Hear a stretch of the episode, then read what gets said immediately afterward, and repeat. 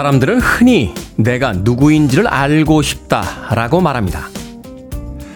그래서 누군가는 긴 여행을 떠나고 또 다른 누군가는 심리학 책을 열심히 읽기도 합니다. 영양학자들은요, 내가 먹는 것이 곧 나라고 말하죠.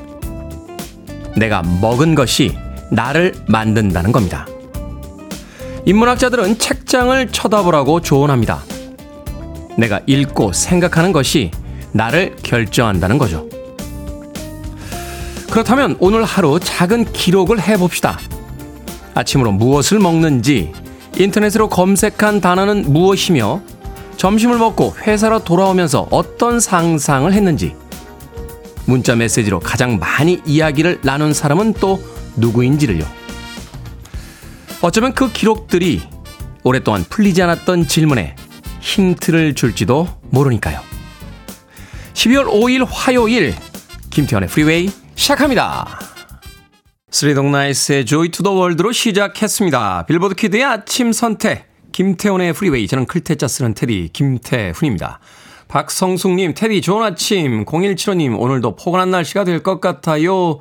테디와 함께 오늘도 시작합니다. 조영애님, 굿모닝 테디. 화요일인데 화끈하게 시작합시다. 열정을 가지고 하루를 잘 보내봐요. 라고 하셨는데, 내일은 또 어떤 구호를 보내주실지 궁금해지는군요. 화요일이니까 화끈하게 시작합니까? 자, K125471397님. 책장을 보니 안 읽고 모아둔 책만 가득하네요 하셨는데 저도 그렇습니다. 언젠가는 읽을 날이 오겠죠. 자, 7271님 오프닝 대박이네요. 이야기에 귀에 이야기가 귀에 쏙쏙 박힙니다. 48 아줌마가 나를 찾기 위해 출근 전 일찍 일어나 기록하고 있답니다. 하셨는데, 오늘 하루 내가 먹는 것, 내가 가는 곳, 내가 생각한 것, 내가 보내는 문자, 내가 만난 사람들, 바로 그런 모든 것들이 바로 내가 아닐까 하는 생각이 듭니다. 너무 철학적인 이야기 속에서 나를 찾지 말고, 내가 살아가는 일상 속에서 내가 어떤 사람인지 한번 생각해 보시는 건 어떨까 하는 생각도 드는군요. 앞책에 빵빵거리는 것도 나고요. 어, 먹은 일회용 컵을 아무 데나 놓고 가는 것도 나니까 그 하루하루의 행동에, 사소한 행동에 한 번쯤은 주의를 기울여 보시죠. 자, 이현주님, 테디 반갑습니다. 아침은 드시고 오세요? 따뜻한 차 드시려나요? 이제 아침 준비하면서 들을게요. 다시 올게요. 라고 하셨는데, 아침은 안 먹고요. 따뜻한 차는 지금 마시고 있습니다. 그러고 보니까 저도 일회용 컵에다 마시고 있군요. 텀블러를 사야겠는데. 자, 신진수님, 훈이 형님 안녕하세요. 21년차 두부가게 자영업자 인사 올립니다. 하셨는데, 3년차 DJ도 별일 없습니다. 21년차 두부가게는 잘 돌아가고 있습니까? 신진수님. 자, 청취자들의 참여 기다립니다. 문자번호 샵 1061, 짧은 문자 50원, 긴 문자 100원, 콩으로는 무료입니다. 유튜브로도 참여하실 수 있습니다. 여러분은 지금 KBS 2라디오 김태현의 프리웨이 함께하고 계십니다. Do you know what nemesis means? Shut up and sit down, you big bald fuck. 매일 아침 7시 Billboard Kid의 아침 선택 김태훈의 프리웨이 Yeah, baby. September가 아닙니다. December입니다. And Fire의 December 듣고 왔습니다. 자몽 하몽님께서 신청해 주신 음악이었습니다. September를 기본으로 해서 조금 가사를 바꾼 음악이죠. 12월의 25일을 25일 밤을 기억하고 있습니까? 라고 가사가 시작이 됩니다. 크리스마스에 특화돼서 Earth, Wind and Fire의 일종의 변형 버전으로 예, 녹음된 그런 음악이었습니다. Earth, Wind and Fire, December 듣고 왔습니다. 최근에 감기, 독감 때문에 고생하시는 분들이 굉장히 많군요. 최선희님, 모두 독감 조심하세요. 남편 혼자 응급실 갔습니다. 많이 아팠나 봐요. 걱정이네요. 라고 하셨고요. 송윤희님, 테디, 저 진짜 독감 걸려서 죽다 살았습니다. 어쩜 이렇게 많이 아플까요? 진짜 이렇게까지 아플지 상상도 못했네요. 신랑은 일해야 한다고 기말고사 앞둔 아들은 자기 감기 걸리면 안 된다고 제 곁에 얼씬도 안 하고 진짜 서러웠습니다. 그래도 어떻게 가족들끼리 그럽니까?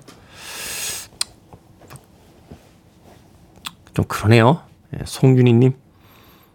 영화 1인 패키지 보내드릴게요. 예, 독감 나시면 혼자 다녀오세요. 관람권 한 장하고요. 팝콘하고 콜라 패키지 세트입니다.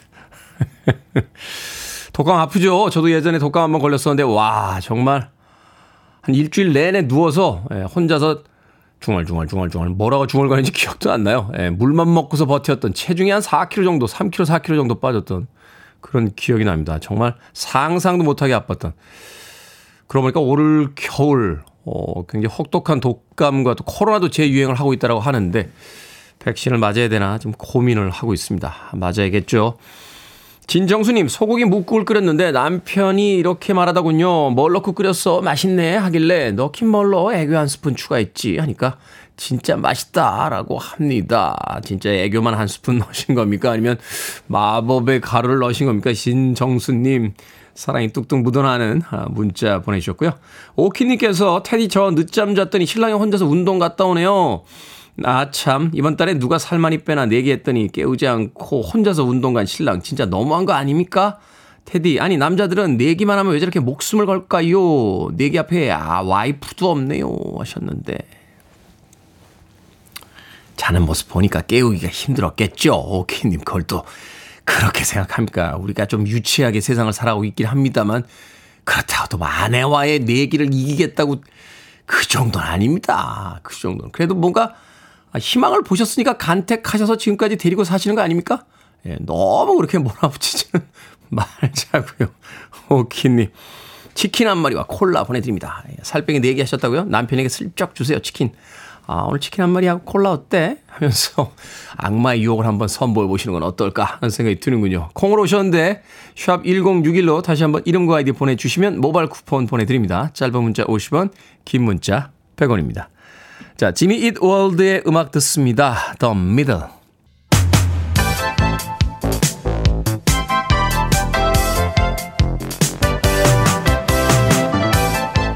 이 시간 뉴스를 깔끔하게 정리해 드립니다. 뉴스 브리핑 캔디 전예현 시사평론가와 함께합니다. 안녕하세요. 안녕하세요. 캔디 전예현입니다. 자, 여섯 개 부처의 장관이 교체가 됩니다. 정부의 내각 개편 소식 전해 주시죠. 예, 윤석열 대통령이 여섯 개 부처에 대한 개각을 단행했는데요. 일단 교체가 발표된 여섯 개 부처의 장관들은 이제 뭐 후보자가 나왔으니까 일단 제가 편의상 전임 장관이라고 표현을 쓰겠는데 음, 네. 모두 내년 총선에 출마할 것으로 알려져 있고요. 신임 장관 후보자 제가 발표를 드릴 텐데 장관 후보자라는 용어는 중복되기 때문에 생략을 하겠습니다. 자, 부총리 겸 기재부에는 최상목 전 경제수석 보훈부의 강정혜 전 숙대 총장, 농식품부의 송미령 전 한국농촌경제연구원 부원장이 지명이 됐고요. 국토부 장관 후보자에는 박상우 전 LH 사장, 해수부의 강도형 한국해양과학기술원장, 중기부의 오영주 외교부 2차관이 각각 지명이 됐습니다. 대통령실에서는 업무 전문성 추진력을 고려한 인선이었다고 설명을 했고요. 이번 개각의 또 다른 특징은 여성 장관 내정자가 예전보다는 일단 많아졌다라는 겁니다. 중기, 농식품, 보훈부 장관에 여성을 내정하면서 여섯 명 가운데 일단 절반인데 그동안 정부가 서운함이다. 서울대 출신 50대 남성 중심 인사에 치우쳤다는 비판을 일부 반영한 것이라는 것이 해석이 나오고 있습니다. 그런데 뭐 여야의 반응이 완전히 엇갈리고 있는데요.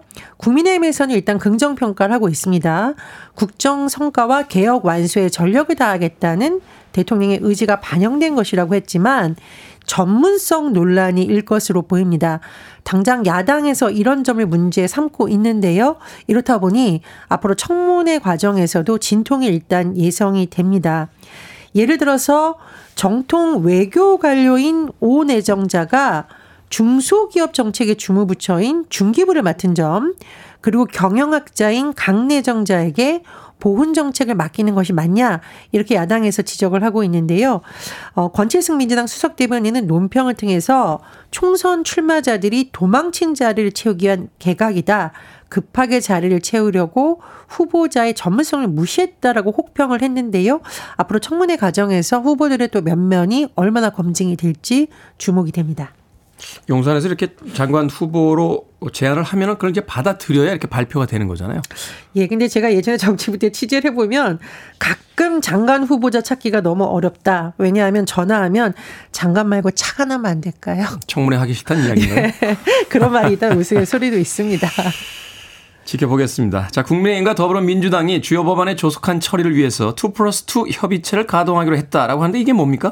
예, 2 플러스 2라는 것은요, 여야에서 정책의 의장, 원내 수석 두 벽, 어, 부대표, 국민의힘에서 두 명, 민주당에서 두 명, 이렇게 두 명씩 참여해서 중요한 법안을 논의하는 협의체를 구성했다라는 내용입니다. 지금 여야가 예산안 처리도 계속 미뤄지고 있고 특히 민생 법안도 제대로 안 하고 있다라는 비판이 일어내니까 일단 큰 이견이 없는 법안 혹은 시급한 법안부터 빨리 처리하겠다 이런 점을 강조한 것으로 보이는데요. 예를 들면 중대재해처벌법, 일기 신도시 특별법, 기업 구조조정 촉진법 등을 놓고 일단 빨리 논의를 하겠다는 계획입니다. 제가 말씀드린 법안을 보면 야당에서 강력히 주장하는 법안도 들어가 있고 여당에서 추진 중인 법안도 들어가 있는데요. 어쨌든 얼마나 속도를 낼지는 앞으로의 논의 과정을 조금 더 지켜봐야겠고요. 일종의 좀 타협을 해보자 뭐 이런 이런 의도인 거죠. 그렇습니다. 그런데 오늘 굉장히 국회에서 중요한 일정이 잡혔습니다. 조희대 대법원장 후보자 인사청문회가 있는데 사실 대법원장 후보자가 낙마를 했던 것은 굉장히 이례적인데 오늘 청문회를 또 조희대 후보자가 어떻게 잘 치를 수 있을지가 주목되는 지점입니다. 네. 자, 이태원 참사 유가족들이 국회 특별법 제정을 촉구하면서 비상행동에 돌입했다고요? 예, 제가 이제 국회 예정 쭉 말씀을 드렸는데 정기국회 마지막 본회의가 다가오고 있습니다. 이태원 참사 유가족들이 국회의 특별법 제정을 촉구하면서 120시간 비상행동을 시작을 했습니다. 어제 서울분양광장, 서울광장 분양사 앞에서 기자회견을 열고 이 특별법이 아직도 본회의를 통과하지 못하고 있다. 국회의 법안 처리 속도가 너무 느리다. 여야 지도부와 국회의장이 결단해달라. 이렇게 강력히 주장을 했는데요. 유가족들이 회견을 마치고 분양소에서 국회 앞까지 약 10.29km 행진에 나섰습니다. 그리고 8일까지 특별법 제정 촉구를 위해서 매일 행진을 하고요. 국회 앞 농성장을 마련해서 1인 피켓 시위와 철야 천막 농성에 나설 계획입니다. 어떤 큰 사고가 나면 그것을 통해서 우리가 변해야 되잖아요. 변화의 어떤 단초가 또 특별법 제정에 있는 건 아닌지 한 번쯤 생각해 보게 됩니다. 자, 요소수 대란 우려가 커지고 있습니다. 중국이 한국으로 수출되는 산업용 요소 통관을 막고 있다고요? 예, 요소가 경유 차량의 온실가스 배출량을 줄이는 요소수의 핵심 요소인데 이게 농업용 비료로도 쓰입니다. 중국에서 10월부터 이듬해 3월까지 요소 수요가 급증하는데 이런 뭐 여러 가지 이유 때문에 중국에서 우리나라의 공급을 끊으려는 것 아니냐 이런 우려가 지금 제기되고 있습니다. 돌아보면 2년 전에요. 이른바 요소수 대란 일어났던 거 기억을 하실 겁니다. 그렇다 보니 지금 이 부분에 대한 정부의 대책이 시급하다라는 목소리가 나오고 있는데요. 일단 우리 정부가 파악한 바에 따르면 지난달 30일부터 중국 당국에서 한국으로의 이 수출을 막은 것으로 전해지고 있다라고 합니다. 그런데요, 이제 정부가 이번 부분에 대해서 대책을 마련한다 하더라도 근본적인 문제를 해결해야 된다는 지적이 나오고 있는데요. 이 중국산 요소에 대한 한국의 의존도가 너무 높 다라고 합니다. 이미 대자뷰가 있잖아요. 그렇죠. 그 이후에 이제 수입처 다변화를 추진하긴 했지만 대중 수입 의존도가 한대 67% 떨어졌는데 올해 들어서 90%라고 하니까 중국에 너무 휘둘릴 수밖에 없다라는 지적이 나오고 있는데요. 어제 우리 정부와 중국 상무부에서 한중 자유무역 협정 회의를 통해서 양국의 어떤 이런 부분에 대해서 논의를 했다라고 하는데 또 아침 속보를 보면 중국 정부 입장이 나올 수도 있을 것 같습니다. 오늘 상황도 지켜봐야겠습니다. 그러니까 이거 한번 겪었던 일을 또 겪어야 됩니까? 어. 자, 오늘의 시사 엉뚱 퀴즈 어떤 문제입니까? 예, 앞서 여야의 2 플러스 2 협의체 소식을 전해드렸습니다. 물론 뭐 2 플러스 2 더하기 2라고 할 수도 있는데 일단 네. 2 플러스 2라고 많이 쓰고 있는데 2 플러스 2 하니까 마트 가시면 이문구를 보면 가슴이 아, 떨리는 있죠, 있죠. 원 플러스 원 생각이 납니다. 자, 오늘의 시사 엉뚱 퀴즈 나갑니다. 대형마트에서 장을 많이 볼 때 이것이 굉장히 유용하죠. 물건을 실어 나눌 수 있도록 만든 수레 일종인 이것은 무엇일까요? 마트에서 집 앞까지 끌고 가는 민폐를 끼치면 안 됩니다. 자, 이것은 무엇일까요? 1번 카트, 2번 스케이트, 3번 시멘트, 4번 하트. 정답 아시는 분들은 지금 보내주시면 됩니다. 재미있는 오답 포함해서 평소에 두 배 모두 스무 분에게 아메리카노 쿠폰 보내드립니다. 확률이 꽤 높아졌습니다. 자, 대형마트에서 장을 많이 볼 땐 이것이 유용하죠. 물건을 실어 나르는 수레의 일종인 이것은 무엇일까요? 종종 마트에서 집 앞까지 끌고 가시는 분들 계신데 이거 민폐입니다. 이러시면 안 돼요. 자, 보기 나갑니다. 1번은 카트, 2번은 스케이트, 3번은 시멘트, 4번은 너를 향한 나의 하트 되겠습니다.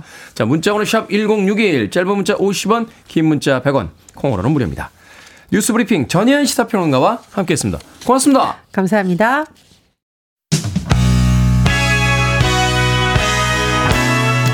검은 건반과 하얀 건반이 어울려 아름다운 음악을 내듯이 어울려 살자고 노래합니다. 폴 맥카트니와 스티비 원더, Ebony and Ivory.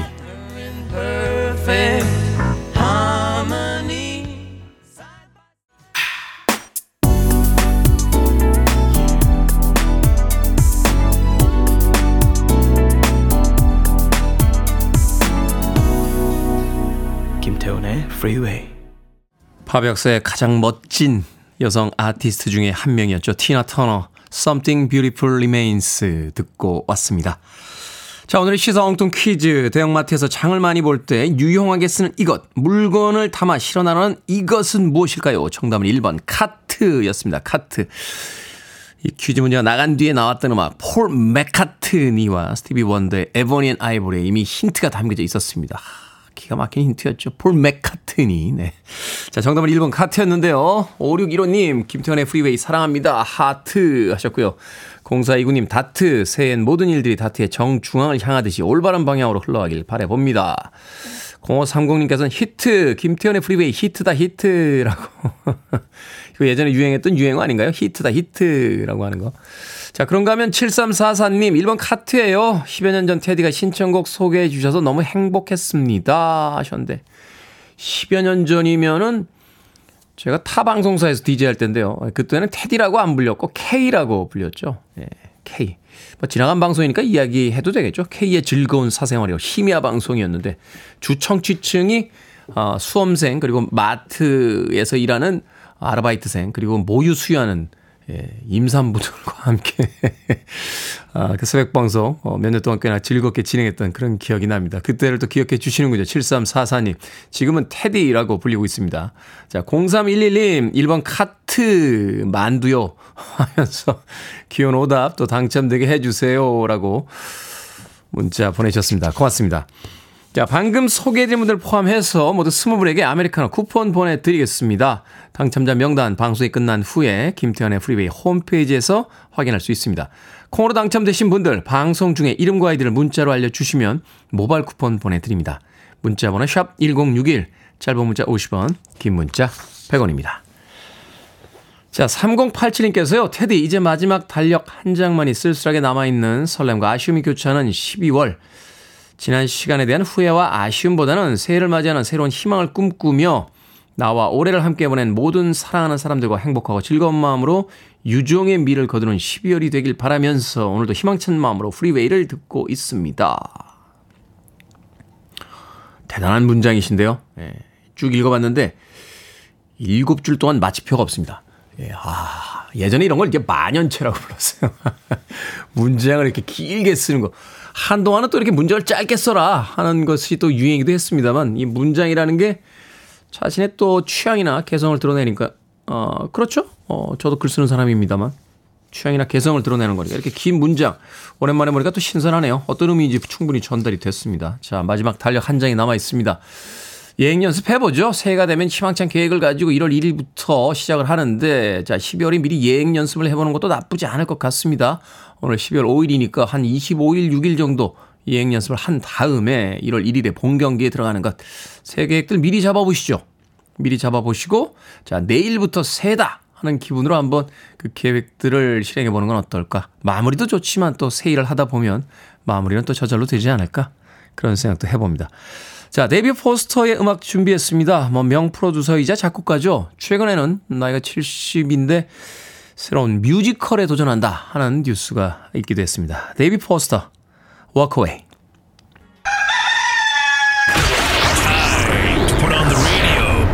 김태훈의 Freeway. Are you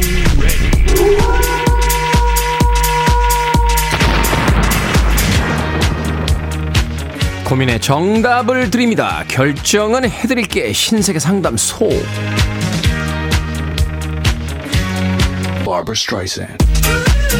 이영주님 남편 출근시키고 아들 둘 등교시키고 집에 오는 길에 남편이 도시락통을 차에 두고 간 것을 알았다면 도로 갖다 줘야 할까요? 아니면 오늘은 알아서 먹게 둘까요? 알아서 먹게 둡시다. 어른이면 그 정도는 혼자 알아서 해요.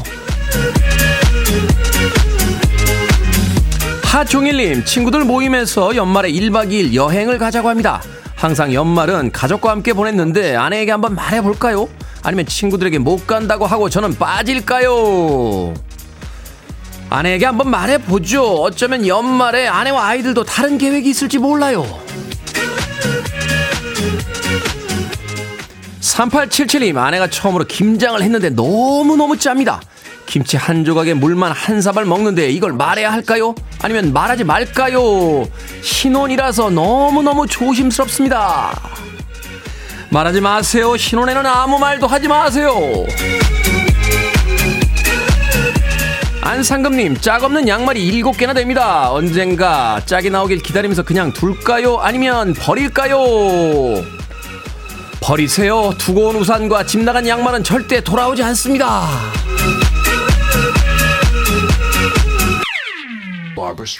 방금 소개해드린 네 분에게 선물도 보내드립니다. 콩으로 뽑힌 분들 방송 중에 이름과 아이디 문자로 알려주세요. 고민 있으신 분들 편하게 상담소에 의뢰해 주시기 바랍니다. 문자번호 샵 1061, 짧은 문자 50원, 긴 문자 100원, 콩으로는 무료입니다. 이현준님께서 신청하셨습니다. 켈리 클락슨, Stronger What Doesn't Kill You.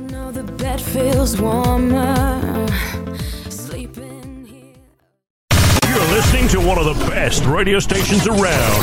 You're listening to 김태훈의 Freeway.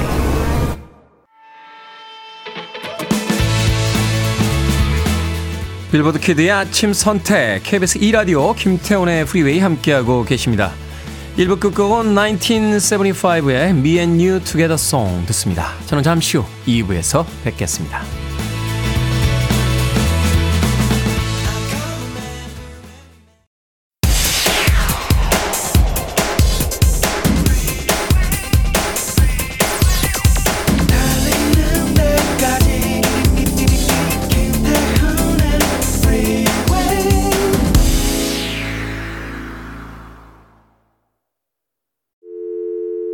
I need your arms around me. I need to feel your touch.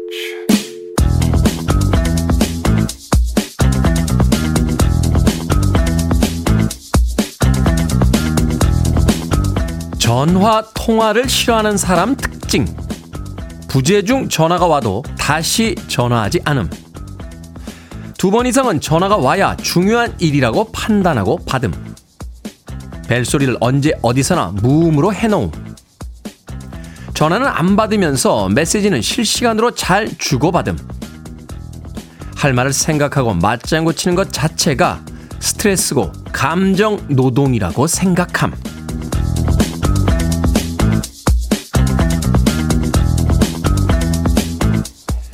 뭐든 읽어주는 남자. 오늘은 온라인 커뮤니티에 올라온 전화 통화를 싫어하는 사람 특징 읽어드렸습니다. 요즘 콜포비아, 전화 공포증이라는 말까지 생겼다고 하죠. 말 그대로 전화를 걸 때면 괜히 심장이 두근거리고 불안해진다는 건데요. 예약 전화를 걸기 전엔 미리 할 말을 적어두고 연습을 하기도 한다는군요. 생각을 정리할 틈 없이 대화를 해야 한다는 게 커다란 부담으로 다가오기 때문이라는데요. 한 전문의는 그럴수록 상황을 회피하지 말고 전화를 주고받는 상황을 조금씩 늘려보라고 조언했다고 합니다. 많은 일들이 그렇죠. 힘들다고 의도적으로 회피하려고만 한다면 결국은 더 많은 것을 견디지 못하게 될 테니까요. 올리비아 뉴튼 존과는 조금 다른 80년대의 여신이었죠. 시나 이스턴의 Telephone 듣고 왔습니다. 자, 이 곡으로 김태훈의 프리웨이 2부 시작했습니다. 앞서 일상의 재발견, 우리의 하루를 꼼꼼하게 들여다보는 시간, 뭐든 읽어주는 남자. 오늘은 온라인 커뮤니티에 올라온 전화 통화를 싫어하는 사람의 특징 읽어드렸습니다. 읽어드리는 동안, 음악이 나가는 동안, 어, 제 얘기인데요? 하시는 분들이 꽤나 많이 게시판에 글을 올려주셨습니다. 저도 생각해보니까 한 절반 정도는 해당이 되는 것 같아요. 부재중 전화가 와 있으면 예전에는 꼬박꼬박 리콜이라고 하죠. 다시 전화를 드렸는데 요새는 잘 안 해요.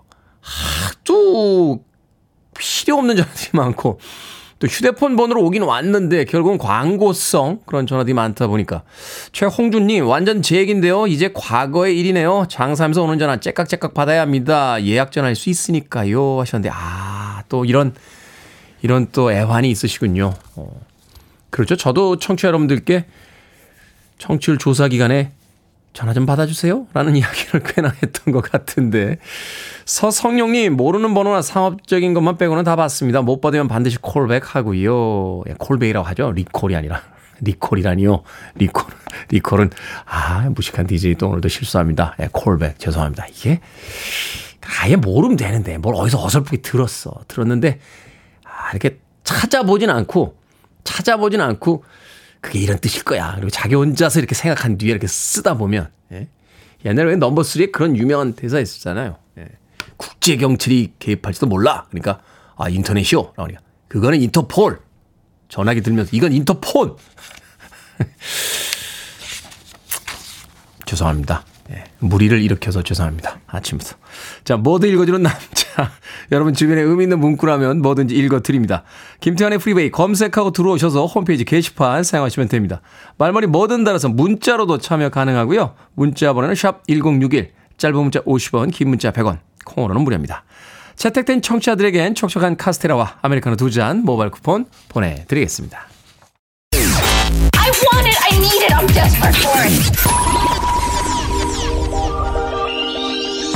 Okay, let's do it. 김태훈의 Freeway. 아직 주말이 멀리 남은 화요일에 조금의 위로가 되셨습니까? 영화 Searching for Sugar Man OST 중에서 로드리게즈의 Sugar Man 그리고 이어진 곡은 영화 바그다드 카페 OST 중에서 제베타 스틸의 Calling You까지 두 곡의 음악 이어서 들려드렸습니다. 자, 1345님, 12살 손자 윤우성 생일 축하해 주세요. 할아버지가 보냅니다. 라고 하셨습니다. 손자의 생일을 축하해주는 할아버지의 마음, 어떤 마음일까요? 1345님에게 제가 케이크 보내드릴게요. 어, 윤우성 손자의 생일 저도 축하한다고 꼭 전해주십시오. 6676님 안녕하세요 테디. 월요일 회식의 여파를 이겨내며 장거리 출근 중인 남편에게 힘을 주세요. 인간적으로 월요일은 놔줍시다. 회사야. 어떤 회사인데 월요일부터 회식을 합니까? 에? 말이 됩니까 이게? 에? 말이야 방구야 이게. 에? 저도 어제 삼겹살에 소주 한 잔 마셨습니다. 월요일 저녁부터. 야, 월요일부터는 좀 아니잖아요. 그래도 한 목요일 정도는 돼 줘야 되는 거 아닙니까? 어떻게 하라는 말입니까? 도대체 뭘 위한 회식입니까? 회식 좀 그만합시다. 예. 회식 비용의 1인당 절반 금액을 좀 금일봉으로 나눠주시면 안 되겠습니까? 예? 회식이라는 게 예전에 야근 시키고 야근 수당 안 줄때 예, 직원들의 불만이 많아지면 한 달에 한 번 법인카드 가지고 나와서 술 마시고 머리에다 넥타이 맨치에 우리가 남이냐 하는 거 그게 회식 아닙니까? 예, 저는 회식 반대론자입니다. 하지만 아, 다음 주에 우리 팀에 회식이 잡혀 있습니다. 예. 머리 아프군요. 회식을 과연 해야 되는 건지 말아야 되는 건지. 예. 6676님. 뭐 보내드릴까요? 예. 마트 상품권 보내드리겠습니다. 예. 가족의 조촐한 회식을 위해 사용해 주시길 바라겠습니다. 음악 듣습니다. 킨의 음악입니다. Everybody's changing.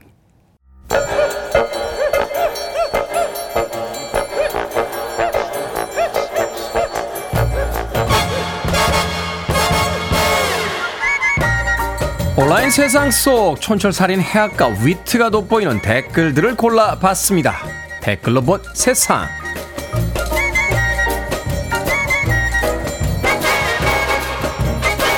첫 번째 댓글로 본 세상. 이제 슬슬 송년회 약속을 잡는 분들 많으시죠? 요즘은 술에서 시작해 술로 끝나는 모임들이 크게 줄었지만 90년대 초까지만 해도 송년회에는 술이 빠질 수 없었습니다. 연말이면 지나친 열창으로 목이 쉬어서 이비는 후가를 찾는 사람들도 부쩍 늘었다는군요. 이런 90년대 송년회 풍경과 뉴스 영상들이 온라인 커뮤니티에서 화제가 되고 있다는데요. 여기에 달린 댓글들입니다. 리차드님, 진짜 강한 자들만 살아남던 낭만의 시대였군요. 신영님, 90년대에는 술 먹지 않으면 살아남기 힘들었겠어요. 남자끼리 카페 가서 3시간 동안 수다 떨 수 있는 시대에 태어나서 행복하겠네요. 90년대 생각해보면 정말 힘든 일들이 많았습니다. 하지만 가끔은 그립군요.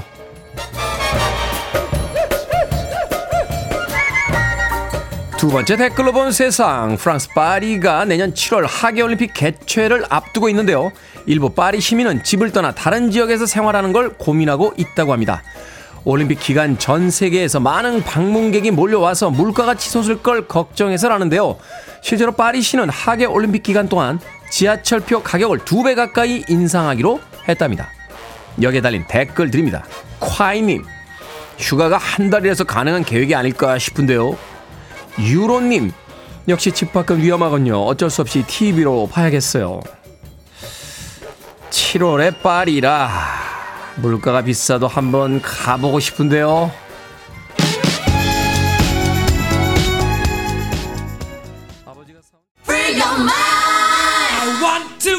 Freeway.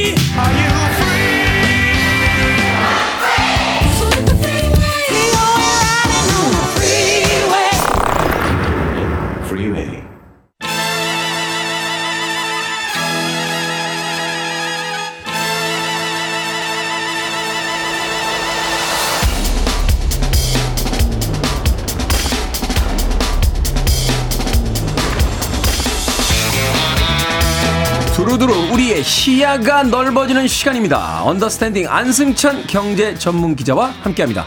이게 머니 사무소 안승찬 경제 전문 기자 나오셨습니다. 안녕하세요. 안녕하세요. 자, 오늘은 최근 뜨거운 감자인 비대면 진료에 대해서 좀 알아보도록 하겠습니다. 네.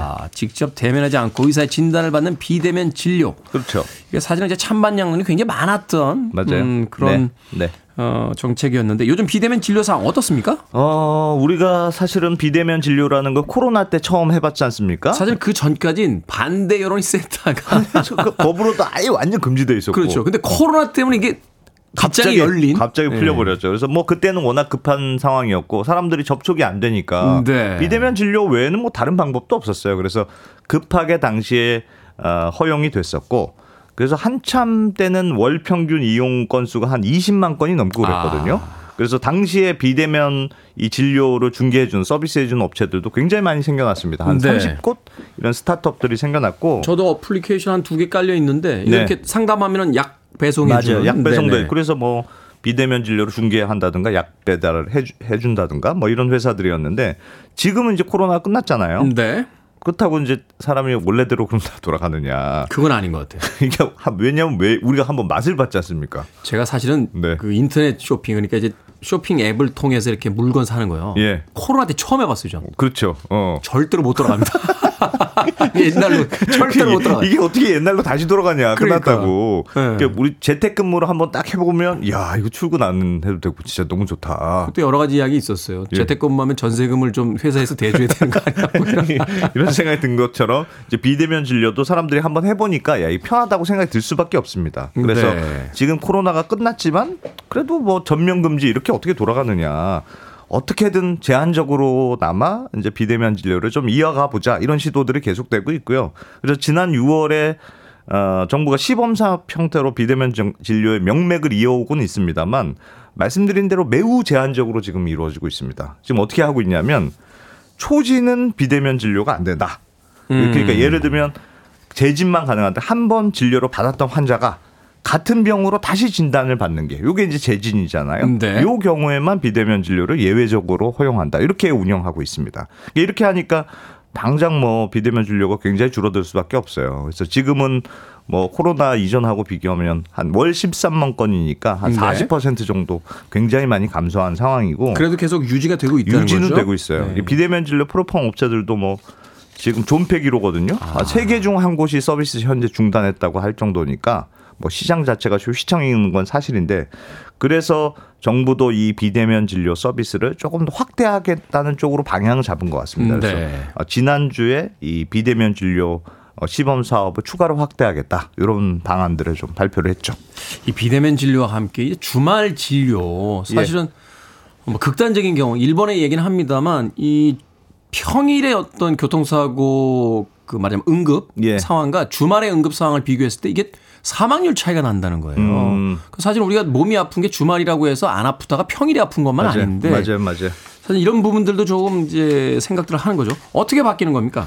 그러니까 제일 큰 변화는 초진을 사실상 허용했다. 이게 제일 큰 변화라고 볼 수 있는데 네. 조금 전에 말씀드린 것처럼 이제 의사 단체들이 어떻게 이제 온라인으로 진단을 하느냐, 의사가 직접 대면으로 봐야 이제 제대로 된 진단을 하지. 이게 제일 중요한 이유였거든요. 그래서 초진은 절대 안 된다.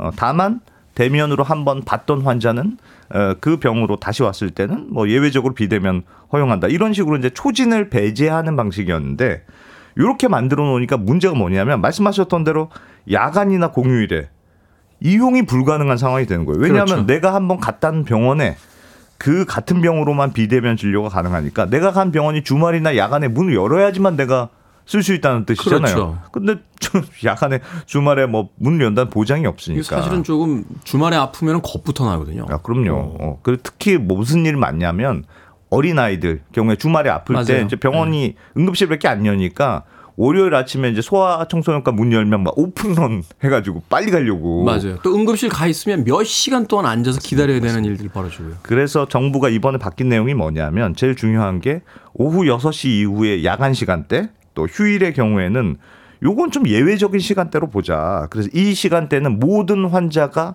초진이라고 하더라도 비대면 진료를 허용한다. 이렇게 요번에 바꿨습니다. 음, 네. 그러니까 밤이나 주말에 응급실에 가지 않더라도 비대면 진료로 뭐 진단받고 약을 처방받을 수 있는 길이 열리니까 뭐 예를 들면 내가 직장 다니시는 분이다. 그럼 밤에 아, 저녁에도 비대면으로 진단받고 처방받고 뭐 이렇게 받을 수 있게 되는 거라서 이건 15일부터 변화가 되거든요. 이번 달부터 소비자 입장에서는 꽤 중요한 변화가 아, 생긴 것 같습니다. 장단점이 있고 또 우려되는 부분이 있겠습니다만 네. 야간 진료하고 주말 진료는 좀 확대를 하는 것이 사실은 음, 필요하다는 생각을 해보게 됩니다. 제 네. 개인적인 어떤 경험을 통해서. 자 그런 부분은 편리하게 바뀌는 건데 그럼 평일 네. 낮에는 어떻습니까? 평일 낮은 지금하고 똑같이 안 되는 건가요? 원칙은 그래요. 원칙은 평일 낮에는 지금처럼 초진 안 된다. 네. 그런 건데 그래도 그동안 예외적으로 허용해 준 지역들이 있거든요. 평일 낮에도 비대면 진료. 왜- 예를 들어서 섬이나 산간벽지 이런 분들 이런 데 사는 분들은 이제 병원에 접근하기가 워낙 어려우니까 이 지역들은 예외적으로 평일 낮에도 뭐 이분들의 경우에는 초진 비대면 진료 받을 수 있도록 허용해 놨는데 네. 이번에 바뀐 게 뭐냐면 이 지역을 대폭 늘리기로 했습니다. 왜냐하면 도서 상간 지역만 사실 불편한 게 아니다. 음. 병원 가려면 뭐 30분, 1시간 차 타고 맞아요. 가야 되는 그런 지역도 있는 거 아니냐. 어떤 지역에 가면 성형외과고 피부과만 있고요. 어, 또 네.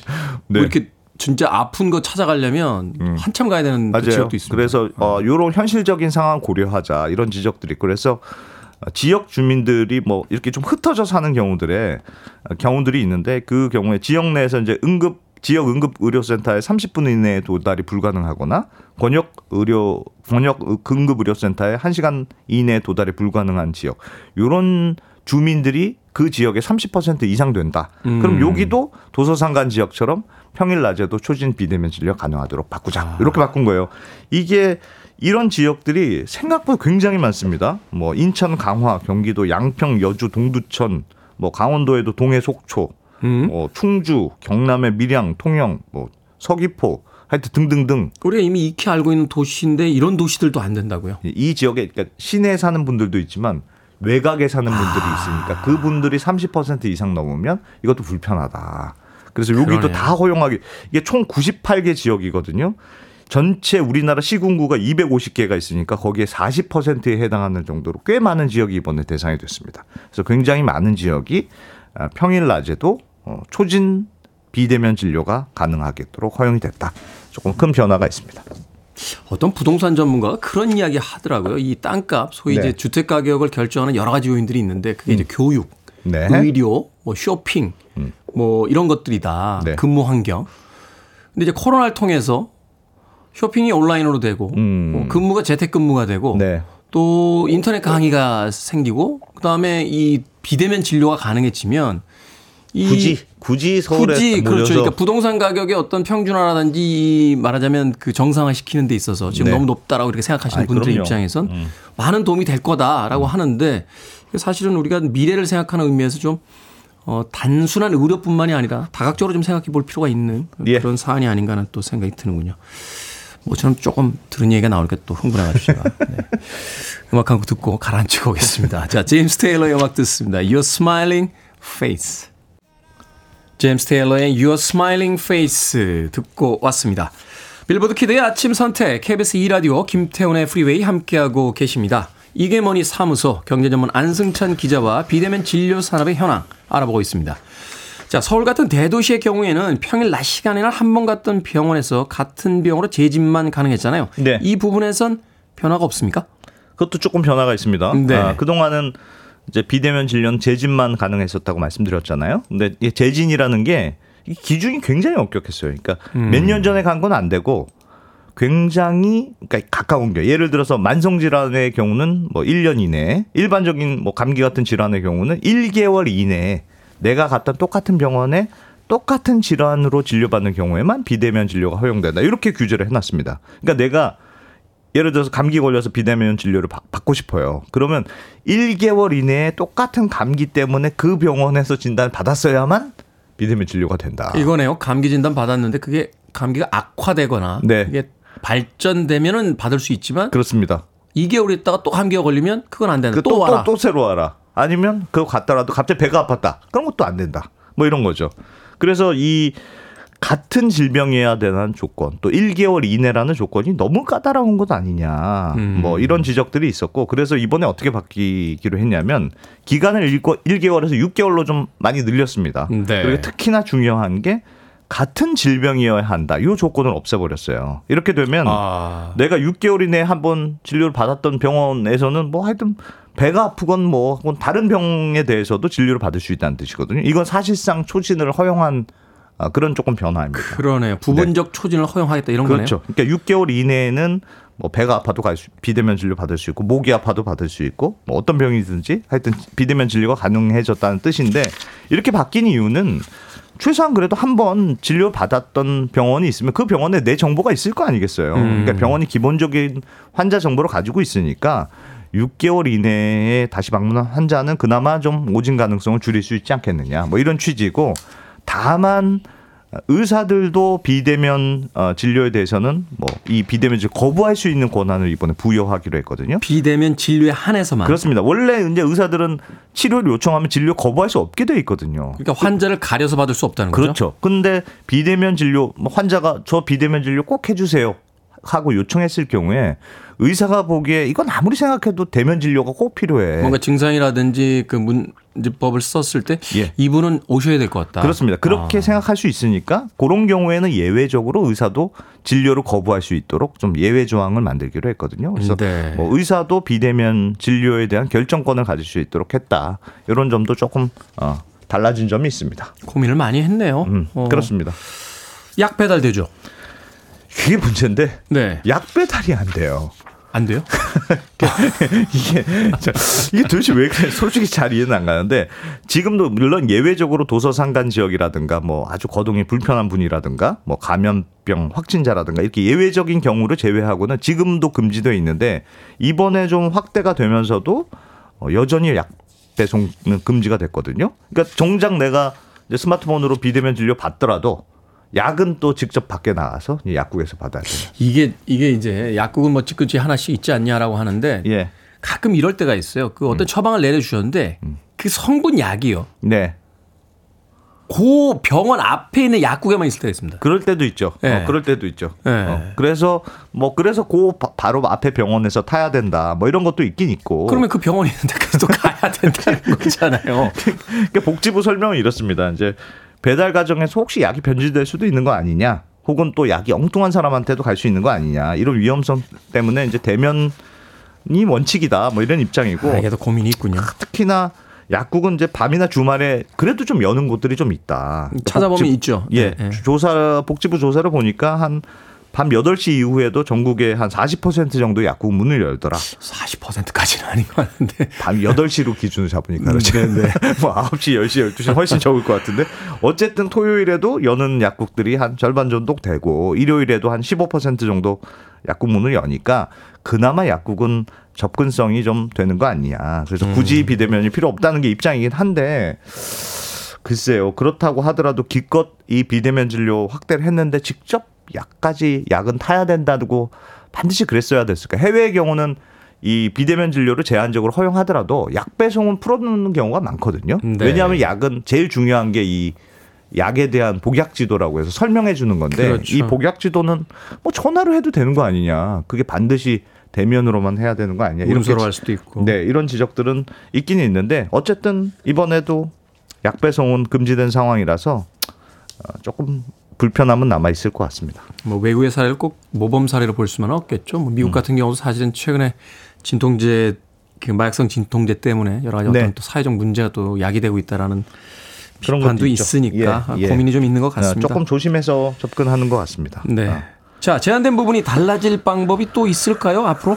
아, 그러니까 뭐 지금 아무래도 뭐 약사 의사들 반대가 큰 상황이니까요. 네. 이걸 어떻게 넘을 것이냐가 가장 큰 과제고 어, 해외 사례를 보면 이 비대면 진료가 안착이 되려면 중요한 전제들이 주치의 제도라든가 동네 단골 약국 뭐 이런 개념이 도입이 돼야지만 네. 이 비대면 진료라든가 약 배송이 잘 활성화될 수가 있다 이렇게 설명하는 분들이 많아요. 왜냐하면 주치의 제도라는 게 왜 의사고 뭐 평소에 환자가 평소에 잘 안다는 뜻이잖아요. 그렇죠. 그러니까 뭐 잘 아니까 그 이 사람은 비대면으로 해도 큰 문제 없어. 약국도 마찬가지고 이 사람이 평소에 먹는 약이 뭔지 그 약국에서 잘 알고 있으면 그 약국에서 약 배송을 받는 게 뭐 큰 문제가 되겠느냐 이런 컨셉인데 또 요거에 대해서도 또 의사단체 약사단체에서 꽤 반대하는 이슈여서 비대면 진료 산업은 여전히 넘어야 될 산들이 많다 음, 이렇게 볼 수는 있겠습니다.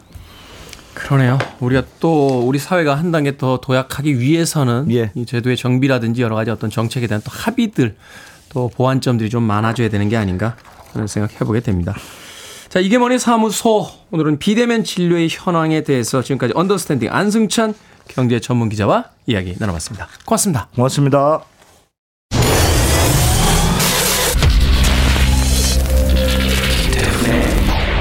Freeway.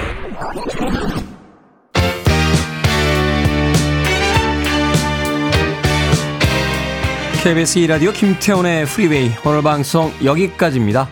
2648님께서요 덤프트럭 운전 차주입니다. 안전운전 하겠습니다 하셨는데 그 약속 꼭 지키십시오. 아메리카노 모바일 쿠폰 한 장 보내드립니다. 자 오늘 끝곡은 앤디 깁입니다. Shadow Dancing 들으면서 저는 인사드립니다. 내일 아침 7시에 돌아오겠습니다. 고맙습니다.